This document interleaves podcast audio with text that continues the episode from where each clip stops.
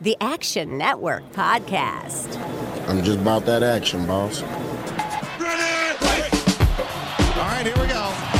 From the 10, throwing end zone. Spectacular catch. They're saying it's a catch. Touchdown. You see, most gamblers, when they go to gamble, they go to win. Oh my God, that's incredible. Big bank, small bank, I like to make money. All right. That is the ultimate kibosh. You want to bet? Are underway. Welcome in to the Action Network podcast. I'm your host today, Brendan Glasheen, and I'm joined by Action NFL experts Brandon Anderson and Gilles Gallant. Both of these guys will be joining me, this trio, for a weekly Monday NFL recap episodes that will air all season long during the NFL season. We'll recap the Sunday action, look ahead to Monday Night Football, and then also give our look ahead hot read picks for the week ahead. So we're off and running. Season begins two weeks from today as we record this episode. Today's show is a special one, folks. The Action Network's annual NFL Awards Best Bets episode. Can't wait to get into it. Uh, we'll tee up Brandon Anderson first since he's been with Action for a while. Gilles is new to the team and pretty soon, Gilles, I won't be saying that, but just to give folks an understanding that you're new to the team, but you've done a great job coming over from FTN. But Brandon, special time of year for you specifically. Uh, you, you dive into this, and we'll go through your historical context. But it's a fun time of year to be to discuss this stuff. Yeah, this is one of my favorites. Uh, the preseason, you know, we're all we're all undefeated right now, so anyone can win every award. Any team can win the Super Bowl you get to dream a little bit and you get to really sprinkle on some of these long shots and get your futures in. I'm the futures specialist. So we'll be playing a few of the favorites here, but a lot more of the underdogs, the long shots. Get to build your portfolio and get fired up for the season. I think this is my first time talking football on a podcast since the Super Bowl one. So I am chomping at the bit and ready to go it's a natural progression because I think with the off season, we can manifest a lot of crazy long shots in our head because of the fact that it is preseason and we haven't seen that week one result that's going to just eventually kick us in the throat and make us realize, wait a minute, that was maybe the wrong read. But I think that's the best part about betting on preseason betting in the futures market is that we can come up with a lot of really good ideas and we can really, uh, really deliver on a salesman aspect here and be able to give some good options a lot to get to on this episode. We'll get to offensive and defensive rookie of the year, coach of the year in the NFL. That's always fascinating because, well, it might not necessarily go to the best team, but the coach that does the best job, of course, comeback player of the year. That's always fascinating. The great story, typically in the NFL, offensive and defensive players of the year. So that's all on the table. We will spend the majority of this episode, though, off the top on the most valuable player in the NFL. The last nine NFL MVPs have been a top two seed in the NFL playoffs in each of their respective conferences. That's typically how it goes based on the last decade. Brandon Anderson, before we get into picks, and we'll do this throughout the episode, folks, getting into each discussion on these awards. Brandon will give us historical context on what else typically plays out when it comes to, we'll start with MVP. Yeah. So, really, the truth is, we all know who the MVP is. We know that it is a quarterback's award, and we know that it is a winner's award. Really, that's it. You need to be a quarterback. 14 of the last 15 MVPs have been quarterbacks. Adrian Peterson, the only exception. The last non quarterback or running back was Lawrence Taylor in 1986. So it is a quarterback's league. You got to be a quarterback. You got to win games. You got to win probably 13 plus games, average 14.1 win pace. Remember, we're on a 17 win schedule now, 17 games. And like you said, Brandon, you probably got to be on the one seed or at least close to it. 13 of our 14 quarterbacks during this stretch have been a top two seed, and 11 of the 14 have been the one seed. So, one other thing to note too we love repeat winners here. In that 14 stretch of quarterbacks, Tom Brady, Peyton Manning, Aaron Rodgers, three MVPs each for each of them. And they all had one or three repeat MVPs for them. So we love our quarterbacks. We love quarterback winners. Top two in EPA. So that's something to keep an eye on as the season progresses. But uh, yeah, we're looking for the quarterback of the winning team. It's, it's really that simple. Two of those three names, of course, are still playing in the NFL Brady and Rodgers. But I get the feeling here as we begin uh, and dive deep into this conversation that we're going to discuss some names that have not won this award. And we're going to start with the favorite, the betting favorite right now to win MVP, Josh Allen of the Buffalo Bills. They are also the favorite to win the Super Bowl. So it makes a lot of sense. Josh Allen is at plus 700. I'm sure we'll also use this as a way to discuss each award, but we'll start with you, Gilles. Should we be betting the favorite? Should Josh Allen at this number at plus 700 right now as we sit here today, should we be betting Josh Allen? Not at this stage. Um, the part of the thing too with the, the MVP market is such a week to week movement, and even just like a two or three game stretch, you could see odds vary very heavily. You know, even last year, Josh Allen was at a point where he was a favorite, and then near the latter part of the season, you started to see Buffalo struggle a little bit, and then he was back in the conversation by the time we got to week 14 and week 15. Why I'm saying that is, is that if you play your cards right and you hold out a little bit longer, you may be able to get that favorite at much better odds. Brandon Anderson, you have a follow up thought on that? Yeah, I agree. Look, Buffalo has the first game of the season, but they're at Los Angeles, the Super Bowl champion Rams. And you could be on the first game of the season. You could be 0 1 for, again, an award that you want to have a guy that's going to win 13, 14 games. So you might have a chance to, on opening night after the first game, get Josh Allen at a better number already if you wait. The Bills open with the Rams, Titans, Dolphins, Ravens, Steelers, Chiefs. That's a tough opening schedule there's a very good chance you're going to get a buy low spot in there if you do want Allen. And I think too, there's the narrative with Allen is like, well, he's close. He, he's the next guy. You know, he had the big playoff run. He finished second a couple years ago, and we kind of think like, well, he's the next guy up. With MVPs, what my research showed is we don't really do it that way. If you are Brady, Peyton, Rodgers, you just keep on winning a lot of times. But if you think of these guys like Matt Ryan, Lamar Jackson, Cam Newton, We've had in the last decade four guys that won MVP who never got another vote any other year for MVP. It's like a one hit wonder. You gave it your shot and you're out. And I do wonder if there's a chance Josh Allen already had his MVP season and just didn't win it that year, that maybe that was the best that we'll get from him as far as MVP voting. So I, I think it's a no bet at where we're at right now. It's an excellent point. I'm glad you brought that up. The Rams, of course, are home. They are reigning Super Bowl champions, so they host the Buffalo Bills in just a couple of weeks. It's a great point. And I think with this sport, especially, the way the schedule builds is a big factor into how you handicap a, a prospective uh, future ticket. So let's get into some picks and how we look at the market now in this preseason before the year begins. Uh, Gilles Gallant, we'll start with you. Who is your MVP pick as of today? I'm going to have to go with another LA squad, but it's the Los Angeles Chargers. I'm going with Justin Herbert. Really a natural progression of his career. Uh, he finished last season second in total passing yards, 38 touchdowns, 15 interceptions. That latter stat is a little bit of a making me a little bit leery about it, but this the reason being is a quarterback hasn't won MVP with more than 10 interceptions since Peyton Manning in 2013. Now he also threw 55 touchdowns that year. So you actually you have to like break a record if you're still going to have 10 interceptions. I don't want to kind of put that kind of level on Herbert. But that being said, I don't think it's a coincidence as well that four of the top five options for MVP odds in Brady, Mahomes, Herbert, Josh Allen, they were also the top four quarterbacks in total pass attempts in 2021. So for me, that's the kind of direction that I'll be looking at is where are these passing offenses coming from? And I also think the Chargers as well, because of how the AFC West is stacked, if they win that division, that's just going to elevate his status. So, especially with his win totals, you know, the Chargers sitting at around 10 and a half, depending on the book. So, Justin Herbert is my best bet to win MVP in 2022. Oh, and Brandon Staley will, will give us some favors too. They'll go for it on fourth down inside their own 20. And if he completes those, it, it helps his case. Uh, so thank you, Brandon Staley, in advance if Justin Herbert is an MVP candidate in late December. We'll stay in the AFC West, Brandon. Yeah, that's exactly it. I do like Herbert. The biggest problem for me is I like Pat Mahomes and the Chiefs a little better. And you're almost certainly going to have to win your division because we know you're going to need to contend for the one or two seed. And we've got another division pick here soon. So, man, that AFC West is loaded with Pat Mahomes. Look, he's kind of the boring pick. It's like, oh, yeah, okay, Mahomes. Well, we know he's good. Let's get the new exciting guy. Well, he's boring because he's great. All four seasons he's played, the Chiefs have finished top two in offensive DVOA. So they're guaranteed elite offense. Mahomes has finished top two in EPA, and they've won at least 12 games every season. They're constantly in the mix for the one seed and the AFC championship game. And he really, he only has gotten votes once in the last year since he won.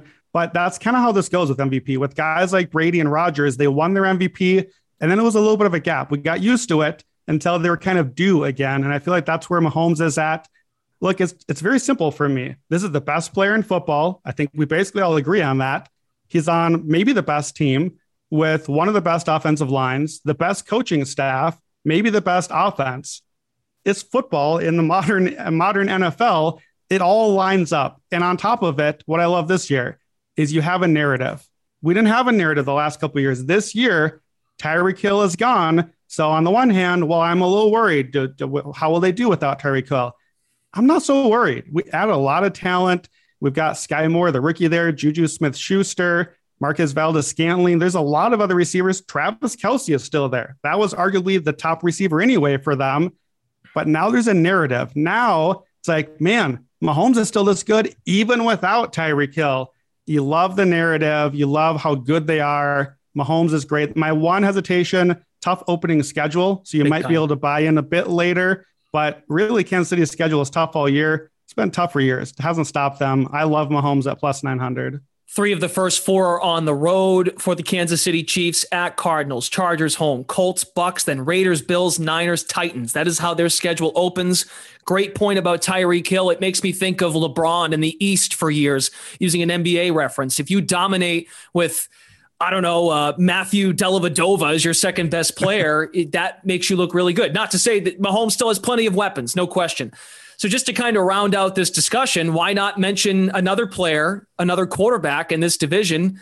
Russell Wilson has never won this award at plus 1400. Offensive coach for the first time in his career. He's got Nathaniel Hackett as his head coach this season coming over from Green Bay.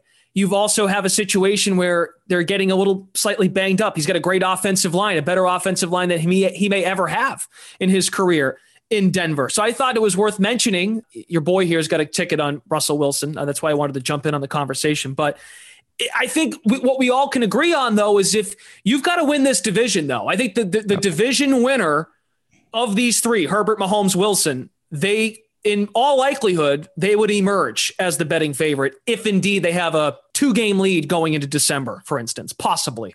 What you like about Denver, too, is the Broncos start with Seattle and Houston the first two weeks. Russell Wilson just got over there. That is a great chance to go 2 0, bam, two huge wins out of the gates and get everyone talking. And you love to be the front runner. You might get a cash out opportunity. You also get the Jets and the Jaguars in the first half of the season. Russell Wilson traditionally has been a really good first half quarterback. Uh, he hasn't been as great late, and I'm not so sure how it holds up when the schedule tightens up and all those division games come in. I think we all three would agree whoever comes out of this division is going to have a quarterback that is absolutely on the MVP ballot at the very least. It's just which one will it be? Yeah, Brendan, I was going to say with the divisional aspect, basically if you're looking at it comparing it to divisional odds like right now you have the chiefs around like plus 140 plus 150 you have the chargers around plus 225 broncos around plus 450 and then you've got the raiders coming in last uh, even though as great as a team they are at plus 650 all i was saying is that if you think one of those teams is going to win that division you might as well just take their mvp odds for the quarterback because of how highly regarded this division is entering this season. How about some long shots at this uh, for this award it's mostly quarterbacks. Again, as we said off the top, you've got Lamar, Kyler, Jalen Hurts, Derek Carr, speaking of this division, Trey Lance, if he pops in his first year as a full time starter, Matt Ryan, new home, Kirk Cousins, an offensive coach. Then we have Jonathan Taylor, who we can't discount what he means. Maybe he has the Adrian Peterson campaign of about a decade ago. If Trevor Lawrence has a year two leap, if Derrick Henry is as healthy as we think he is after having his season uh, not cut short, but uh, slightly hindered by the end. How about a long shot from Brandon? Then we'll go to Gilles. Yeah, I'll give you two quick hits real quick. And they're very similar cases. I want my long shot coming out of the NFC. That's where the conference is much more open. Mm. I've got similar cases. I like Hurts and I like Lance. Lance a little better because we're getting 4,000, 40 to 1 there. It's a sophomore season leap. We've seen that from a lot of guys. Kyle Shanahan gets the best out of his quarterbacks. We don't know what Trey Lance will be yet, but we've seen what he's done with Jimmy Garoppolo, with Kirk Cousins, with other guys in the past. He elevates them to those elite EPA type numbers. And if you can do that with Trey Lance and then add in the rushing, add in San Francisco as a threat to win the division, maybe come out of the NFC. I like that there. I, I like that, but actually a little better than Russell Wilson. I think it's a similar sort of case in the excitement factor, but you're second in the division instead of third. You've got a little less competition there. Jalen Hurts, a little bit more open division. Again, similar case. Both these guys are going to add in the running stats. So you get a little bit of a discount on the stats you need. more of the Cam Newton, Lamar Jackson type season. And it's effectively year two for him as well, since he didn't start as a rookie. Eagles have the easiest schedule. Those are my two NFC sleepers. So Hurts at 25 to 1, Lance 40 to 1. I like those for long shots. I like those picks too. Yeah, I'm going to, I was initially looking at Derek Carr, but at 25 to 1 or even 30 to 1, depending on the book, honestly, those odds just aren't correlating to a potential result when you look at their win total and their divisional odds. Whereas you look at the Ravens, on the other hand, with Lamar Jackson sitting around 20 to 1, they are favored to win the AFC North, and they're not going to have that type of injury luck like they had last season. Like he missed five games last year. The Ravens were one and four in those games. They were eight and three, like before they the injury uh, that he suffered, like when he was playing Cleveland last year as well. Just from an odds tracking standpoint, entering the season, he had twelve to one odds to win MVP before he got hurt, and he was plus eight hundred. So sitting right now at 20 to 1 for a former MVP, especially like he's still in his prime, I think that's a pretty solid value. Okay, let's move on. So, a, great discussion on most valuable player. Let's move on to offensive rookie of the year. Brandon, what's the lay of the land as it pertains to history and who typically wins this award? So, rookie of the year, it's best if we can get a quarterback. It's going to be tough this year. This was a really weak quarterback draft, but nine of the last 18 rookies of the year offensively were quarterbacks, two of the last three, three of the last six, basically about half of them. Uh, out of those 18, three receivers, six running backs. So it's a bit spread out. This is more a stats thing than a winning thing. Out of our last 12 rookies of the year, only three of them won 10 games. In fact, over half of them were under 500 that season. So this is not about you got to come in and immediately transform your team. We just care about putting up some numbers. Get your volume, get your numbers. One other thing that I noted, very likely got to be a first round pick. 15 of our last 18 rookies of the year were first round picks. In fact, 14 of the 18 were top 12 picks. Wow. So we are not shooting too far down the draft order. Turns out we know who's good. That's why they're getting drafted that high. You get drafted that high, you're getting playing time a little bit more out of the gates. You've probably going to a team that needs a little more help from you. So it's fun to look down the list. This is an interesting draft though, because this was more of an open and a more defensive draft. So it, it's a tough a tough year for this one. The elephant in the room, too, about your point about preferably a quarterback comes down to Mike Tomlin's decision if it's going to be Kenny Pickett. Because if it's Kenny Pickett and Pittsburgh with those weapons, now their offensive line is extremely shaky. There's no doubt about that. But if you believe in Mike Tomlin, always a winning season with Mike Tomlin as the head coach and the way they draft receiver in Pittsburgh, if Kenny Pickett, even if he doesn't start week one, if he gets in there by week two or three, maybe there's an opportunity to buy in on Kenny Pickett. Uh, but I get the feeling the more sure thing now, as we discussed today, uh, we're not going to head quarterback. So we'll start with Jill. Uh, who do you like for offensive rookie of the year? Yeah, and I mean, it really does. Just talking about the Steelers, it really does depend about how we see Mitch Trubisky and how he performs, because there's a lot of offseason talk, and he has mentioned in press conferences that he is going to be the starter take that with a grain of salt. Yeah. Um, so I'm going with a pair of wide receivers that are, I'm going to hitch my wagon to a pair of wide receivers that with quarterbacks I trust. So first one is going to be Sky Moore at 12 to 1. One of the reasons I was looking at is just the way that rookies have performed in this offense. So if you look back, even just with Mecole Hardman, not quite the same skill set, but as a rookie, scored seven touchdowns in this offense. He's gotten rave reviews from the coaching staff. He'll likely have an elevated role as the season goes on. Um, KC, again, is something I alluded to at the top, top five in passing attempts as well. I think he's worth a look at 12 to 1. And now somebody who's near and dear to my heart, we're going to go with Jalen Tolbert sitting right now around 25 to 1. He's expected to be wide receiver two out of the gate. Um, it's an offense that's likely going to have to pass more as a result of the recent news that we heard about Tyron Smith mm. and how the run game may suffer as well. And he's replacing the Cedric Wilson role. And Cedric Wilson, he wouldn't get a nice deal in Miami in the offseason, but he had 45 catches and six touchdowns really as the wide receiver three in this offense. Let's be real. And Michael Gallup, he's expected to miss around week one, maybe week, two, depending on how uh, that uh, injury progresses. And it could be longer if that injury flares up. So I really like Jalen Tolbert at 25 to 1, Sky Moore at 12 to 1. Mike McCarthy, too, is a play caller, I wonder, too. A lot of this probably had to do with Aaron Rodgers, but sometimes you'd get a receiver that came out of nowhere in Green Bay and maybe some of the credit goes to McCarthy. Most of it goes to Rodgers, but maybe a receiver pops, especially with Amari Cooper now in Cleveland. Brandon Anderson, who do you like for offensive rookie of the year at this stage? Yeah, I agree with you, Brendan. I, I, think that Pickett is probably the right play at some point, but I don't think he's the right play right now because his odds are really only going to go down as he likely doesn't start these first few weeks or, you know, even into October potentially. So I do want to get a position on him later.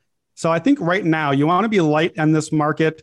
But the guy I like is if you played fantasy football, you know this name well already. Breece Hall. He's the guy that is the number one fantasy pick in any rookie draft, running back for the Jets. He put up monster numbers. He is the clear best rookie running back here. Doesn't really fit my profile that well, I'll admit, because he's not a first round pick. He was four picks later, and he's a running back. We haven't had as many of those lately. That used to be where we went here, but I'm taking a shot here. He had 46 touchdowns the last two years in college. It's a big market. So we know if he does well, New York, you're going to get some attention there. Offense should be a lot better. Mike LaFleur, the offensive coordinator, actually did pretty well with really a, not a lot of talent last year. The line is a lot better. The receivers are getting better. Let's be honest, Zach Wilson can hardly get worse when he does play. So, Football Outsiders loves Breece Hall. They compared him to a Dalvin Cook, LaDainian Tomlinson level of prospect. That also clues us into his all around usage. He's a receiver, he's a runner, he can get the touchdowns. He fits what a rookie of the year running back looks like. So, 12 to 1. I don't love it. I still want to get some other positions later on, but I'm going to start with Breece Hall. Well, Zach Wilson's injury, also Robert Saleh, a lot of noise around his job security. Perhaps there is more attention to running the football, ball control, control the clock here out of the gate for the Jets. So they're not completely falling on their faces by, say, the month of October. We move on to Defensive Rookie of the Year. Brandon, historically, what do we need to know about this award and who typically emerges? So what's interesting about Defensive Rookie of the Year is it's one of the very few award races here where you actually want to bet on one of the favorites. We haven't said that about the others. MVP recently getting long shots. Rookies of the Year were getting long shots. Defensive Rookie of the Year, seven of the last 10 were nine plus 900 or shorter at the start of the season. And that's because, again, we identify the right talent at the top of the draft. Every defensive rookie of the year this century has been a top 40 draft pick. Every single one of them 19 of 22 in the first round. Again, 18 of them in the top 15. So we are really limiting the, these guys at the top. They're getting playing time right away. They're playing. And the thing that we're wanting lately, again, not winning. You don't have to come in and win right away, but flashy plays, especially. Do you get after the passer? Do you create some sacks? Six of our last defensive rookie of the years had seven or more sacks. And that works really well this year's draft because we had some big time pass rushers right at the top. Yeah, and he can even sing Michael Jackson if you've watched Hard Knocks. So you're you're in on Aidan Hutchinson. I am. Yeah, Aidan Hutchinson, number two pick in the draft. Five of the last 11 rookies of the year defensively were top three picks. That's about half of them. Hutchinson was the guy that everyone expected to go number one. He had 14 sacks last year. Hard Knocks, you know, he's he's in the, the culture conversation already. Also, I noted too, the Big Ten has actually won five of the last six defensive rookies of the year. So I don't know if that's a thing. Maybe that's just noise, but certainly doesn't hurt my cause here. Plus 450. I don't bet a lot of favorites, but Aidan Hutchinson at 450. We know Travon Walker is raw, the number one pick. He might take some time. We know Kayvon Thibodeaux, the other guy up there, is, is injured and he's going to be out to start the year.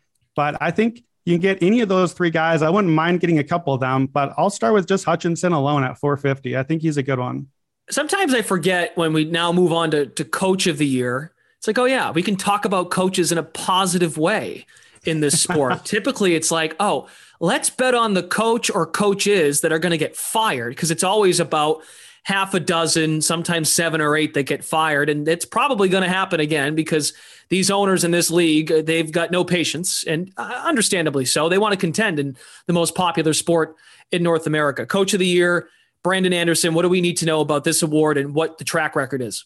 So this is really a most improved award. This is not about the best coach. Otherwise, Bill Belichick would just be like a 10-time coach of the year award. So this is a who improved the most. Coach of the year basically wins about four more games than last year, sometimes way more than that, but at least four more. Usually you are jumping to 10 or more wins, likely winning the division title. That's where all the numbers tell us where coach of the year has gone. And more recently, three of our last five coaches of the year were first year coaches on their team. Not necessarily first year in the league, but a fresh face. You come in, you take a bad team, you turn it around. We notice you and we give you our coach of the year vote. Gilles Gallant, that leads to your pick. That it kind of fits all the criteria Brandon just laid out. Yeah, absolutely. And I was going to just add to what Brandon was saying because Brandon Staley is the favorite right now again this year, and he was the fave last year. And I get, I feel like if this was the award for most inspiring, like post game speech, like yeah, him and Mike Tomlin, they're going to be co-favorites. But Staley and just the volatility of this, I'm not going to take a favorite right off the hop on that. Uh, although I would say Tomlin at 28 to 1, if he could somehow win 10 games with Mitch Trubisky at quarterback, just name the award after him after that. So I'm going to go with Doug Pederson of the Jacksonville Jaguars at 18 to 1. And again, the most improved, mainly because of opportunity. Only three wins last year, playing in a weaker division. I'm not going to say it's the weakest, but definitely a weaker division in the league. Um, playing the AFC West, though, it will be a little bit of a gauntlet. But if they can come out of those games even at two and two, again, that'll carry more weight from a win standpoint. Jacksonville averaged like the lowest points per game in the league, 14.9. He's an offensive coach. If we can even get that points per game to even 21, just 21 points, that's a huge win for his candidacy. They were also last in turnover differential. That doesn't usually repeat year over year. So I think Doug Pederson is in a great spot at 18 to 1 to be able to boost this team to, I don't know, eight, nine wins. That's enough. You didn't even mention like Urban Meyer. You can't get much worse than that. like how that whole went, that whole story went, right? I mean, you can't, you can't. That that's rock bottom. Comeback player of the year and coach of the year at the same time. You know, that could be the case. for sure. So so finally, it, at least it feels like a former quarterback had success with Nick Foles for crying out loud to a Super Bowl run. Feels Doug Pederson has, provides a little stability for Trevor Lawrence. Brandon Anderson, where are you looking in this market? Coach of the year. Yeah, so I want to sprinkle a few guys that fit my profile. I'm just looking for betting my sleepers here, basically. So I like Philadelphia, I like Minnesota, and I like Denver. I'm going to just play all three of their coaches. Nick Sirianni in Philadelphia is a second year guy. Really transformed that team last year. Their offense in the middle of the year took a big leap. Jalen Hurts, we talked about earlier, as a breakout guy. Eagles have the softest schedule in the league. I like them. Sorry, Gilles, in the division with the Tyron Smith injury, especially. So I like Philadelphia. Nick Sirianni is 20 to 1. Kevin O'Connell, Minnesota, 20 to 1 as well. Tougher division because you got Green Bay there, but we'll see what he can do with the offense. And then back to your Russell Wilson pick, Brandon. I like Nathaniel Hackett in Denver if the Broncos do come out of that division, they've got that soft early start. He's at plus 1600. So you play all three of those together, you're basically getting Philly, Minnesota, Denver at plus 550 if you put all three of them. So I just want to get a few sprinkles on sleeper upside here. Of all the names we've just mentioned, another theme that, and this this might not, you might not be able to find this historically in the last 15 years, even maybe 10 years, they're all offensive coaches. And that's where the league is now, right? All offensive coaches with some promise at the quarterback position, especially, you know, Kirk Cousins has never had an offensive coach in his career. Trevor Lawrence has never had security since he was in at Clemson. Jalen Hurts uh, comes from a great program scoring points. Uh, Sirianni, offensive coach, former quarterbacks coach, receivers coach, offensive coordinator in Indianapolis. Nathaniel Hackett, success he had with uh, with Aaron Rodgers in Green Bay. So I think that all makes sense too. They're all offensive coaches. I think that matters in today's NFL. We move on to comeback player of the year. It feels to me, speaking of quarterbacks that fit a lot of these these awards, you don't have the Dak, Joe Burrow, where you, you really felt at that point, it, it, at some point last year, by, by down the stretch, the final three, four weeks of the season, it was a two man race. It came down to those two guys and just what narratives and what story felt bigger. And of course, you know, Cincinnati reaching the Super Bowl, that of course is not factor into it, but it elevates the, the, the Joe Burrow story and Dallas kind of, you know, falling on its face quite literally when they couldn't snap the ball. Anywho, the profile on comeback player of the year this season and what it maybe how years past, Brandon, how does how does it play out? Yeah, you nailed it. We're looking at a quarterback award usually. 10 of our last 14 comeback player of the year were quarterbacks, and it's a story award. This is about narrative. Like we talk about narrative with the other ones. Comeback player of the year is entirely a narrative. Holy cow, we counted you for dead. You're injured. We yeah. traded you. We, we left you where nobody cared anymore. You're back, baby. What's the story? You need a story here. So, you know, that's obviously Joe Burrow, Dak Prescott, really easy stories to tell last year. I agree. The story is not quite as easy this year. But one other thing I did note here most of these comebacks are from injury, pretty major injury usually. So 10 of our last 14, I would qualify as coming back from some sort of injury. And you got to win. You can't just be a fun story 13 of our last 14 winners made the playoffs, and 13 of them won nine or more games. So it's got to be more than a story. And that's where it gets a little tricky this year because some of those, like you said, Brandon, the quarterbacks that seem to stand out here, a Baker Mayfield, Jameis Winston, the guys who are near the top of the odds, well, are they going to win enough to capture our hearts with the right story? For sure. And eh, not only capture our hearts, but time is not on their side. If it doesn't start well for Baker, who's to say Matt Rhule, a desperate coach on the hot seat? Let's go to Sam Darnold. I mean, my job's on the line. Baker, th- we're not paying you. So thank you very much. Didn't work out. So be it. Jameis, you started off great last year. We feel for you, but you know we're, we're already we're already sort of rebuilding on offense here in New Orleans. We're, we're all set. Thank you very much. Uh, before we get to uh, Brandon's pick, Gilles, who do you like comeback player of the year this season? Yeah, just to go more with what Brandon was saying, like sure. obviously looking at quarterbacks like Marcus Mariota, like sitting there around, you know, 18, maybe 20 to 1, depending on the book, pretty much discarded from the league, like for, since 2019. Like if he somehow gets the Atlanta Falcons, this roster to like eight or nine wins, again locked and loaded because again this team is projected four or five wins at best. Mm-hmm. Uh, same thing, Mitch Trubisky as we were talking about, if he was somehow to do that. But again, I would probably more lean to Tomlin's Coach of the Year candidacy more than Trubisky's comeback Player of the Year aspect. So, but based on talent and upside, I'm going Christian McCaffrey. I know we're going to buck the trend here about quarterbacks, but he's going to be given so much opportunity. And again, it's not a coincidence. Like he's being taken in the top two picks in every fantasy draft. He's consensus pick there. Injuries are always a concern. I mean, we said the same thing. And look, Derrick Henry is the favorite right now for this award, and he's coming off a pretty devastating foot injury as well. So I'm going to look at Christian McCaffrey because, again, just what his talent and upside is, the stats that he can rack up, he'll just have much more of an impact than, say, a Marcus Mariota, Mitch Trubisky, or even a Baker Mayfield, Sam Darnold platter. What do you got for us, Brandon? Yeah, this is a tough one because I want a quarterback here. But like Gilles said, there are some other quarterbacks that could sneak in and win this award here. Even the guy that I want, I'm just going to give you a name here. I have not seen him at a book. I want Matt Ryan. Show me some Matt Ryan odds. I know the dude did not get injured. He basically never has, but he kind of fits the, the profile of a past winner where we gave up on him, we traded him away, but the Colts are in that pretty easy division. They have a good chance to win 10, 11, 12 games. Maybe they're much better without Carson Wentz this year just a chance to, you know, suddenly the Colts are a two or three seed in the AFC and looking pretty solid. And it's like, hey, Matt Ryan, we're not going to give him another MVP, but hey, guy's doing pretty well, you know? So I, am looking for him, maybe even a Lamar Jackson. Like I, I'm waiting here because I think I need a quarterback later, and I don't think it's those top guys, but we'll see who it could be. If if you want to make the grossest bet that you could make this year, Deshaun Watson is 250 to 1 out there. If you just want to wait around, hope the Browns just stay afloat, and then you get Watson just red hot in those last six weeks. It's your money, not mine. okay. We are still moving our way through our NFL season preview, our one of our episodes here on the Action Network podcast. Our NFL Awards Best Bets episode rolls on. Let's go to offensive player of the year. We're not talking rookies now. We're talking the entire landscape here of offensive pieces. Who wins this award, Brandon, usually?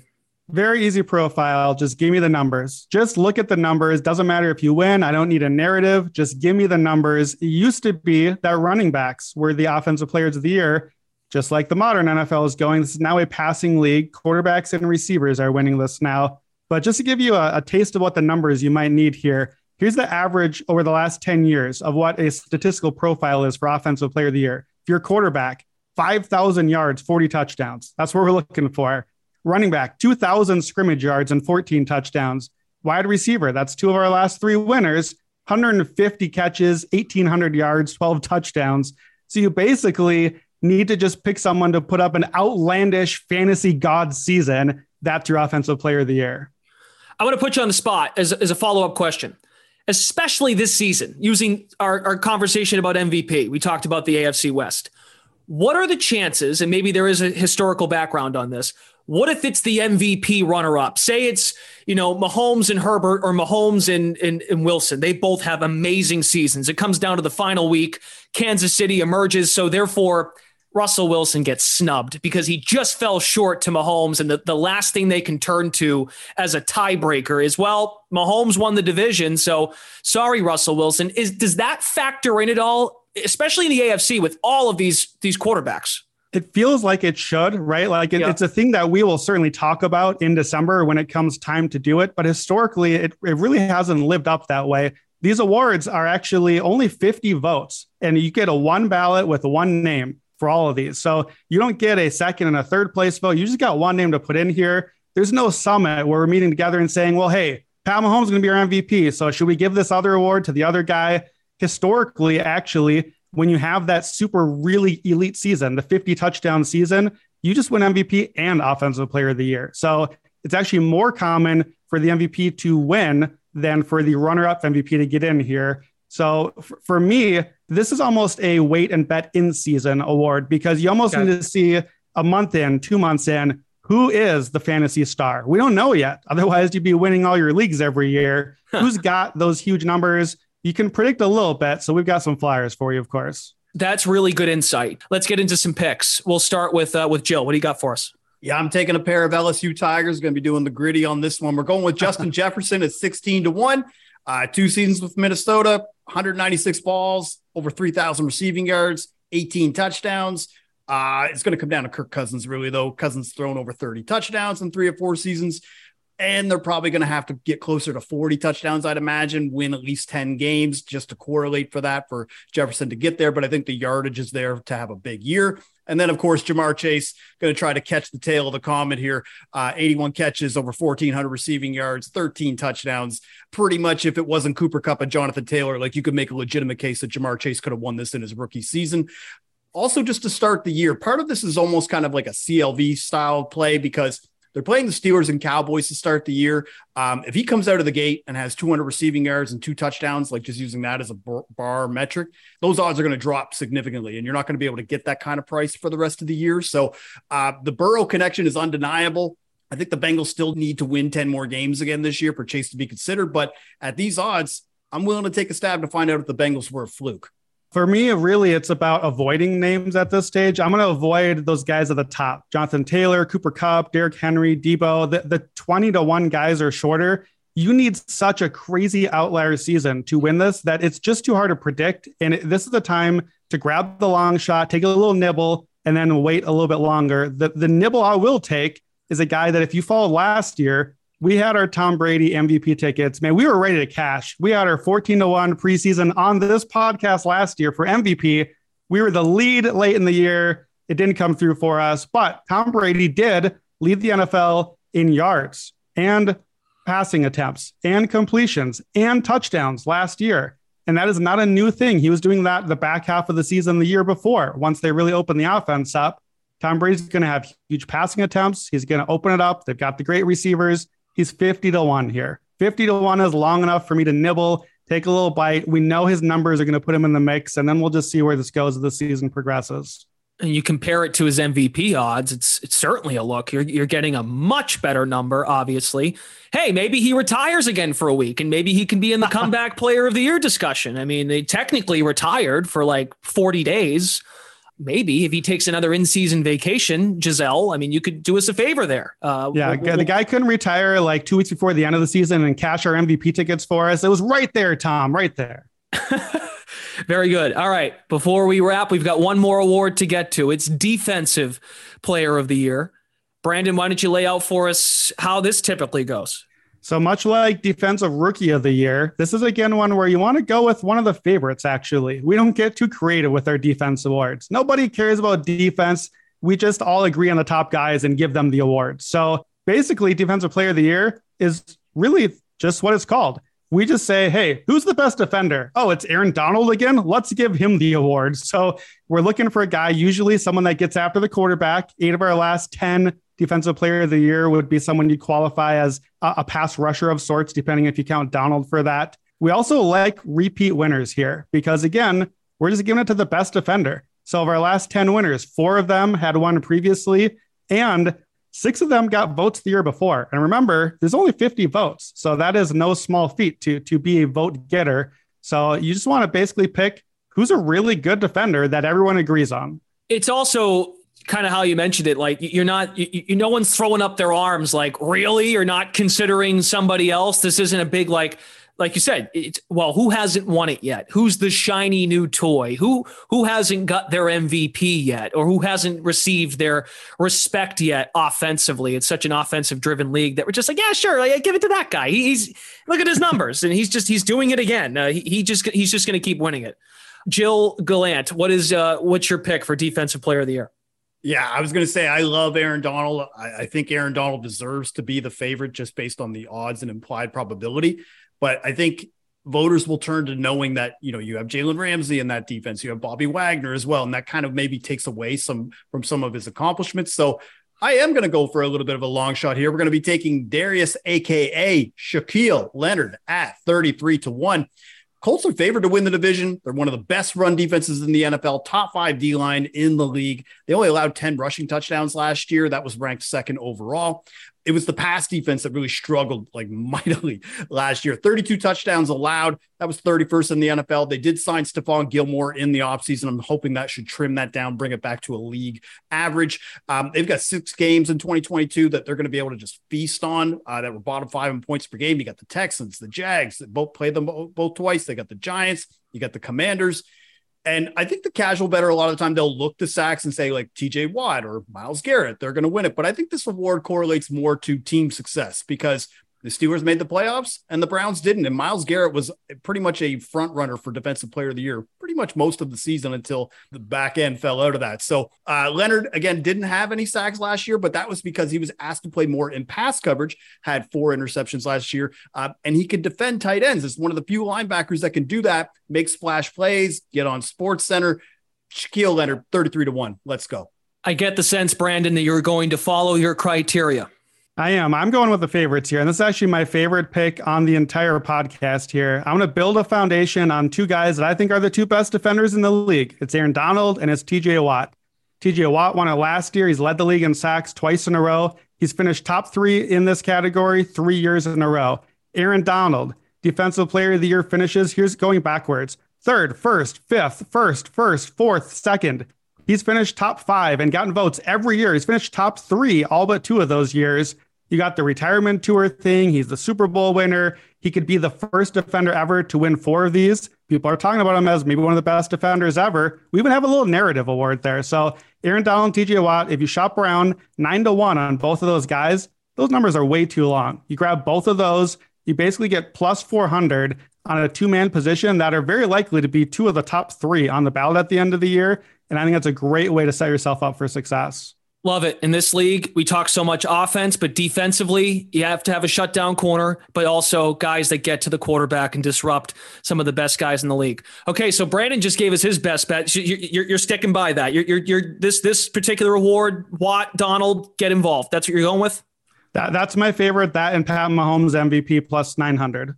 Very good, Gilles. Best bet from this entire show. A lot to digest, but what do you what, what stands out from all of it? I mean, I really like Justin Jefferson at 16 to 1. I really think, man, he is just emerging and just is going to become that number one option or at least number one receiver in the league. You're seeing fantasy drafts reflect that. Justin Jefferson all day. In Kirk's words, you like that. So good work. you like that? You like that? Uh, that is going to conclude our NFL Awards Best Bets episode here on the Action Network podcast. As a reminder, We'll have a lot of great episodes heading into our week one betting preview on September 8th. And as a reminder, as we said at the top of the show, this trio will join you all season long, every Monday, recapping the previous Sunday in the NFL and it's called the Monday NFL Recap episode here on the Action Network podcast. We'll recap Sunday, look ahead to Monday night briefly, and then look ahead for uh, hot read picks for the following week. So we're looking forward to it. We're just getting started here, this trio, and here on the Action Network podcast. Coming up on the the pod here, just some things to keep on your radar. We'll have an episode for NFL exotics season leaders. Also, NFL pool strategy. And plus, uh, as an aside from football, our final UFC betting episode of the season, Friday, with our UFC Paris preview. For Gilles Gallant, Brandon Anderson, Brendan Glasheen, best of luck to all of you out there. Thanks for tuning in. As always, we will see you next time right here on the Action Network podcast.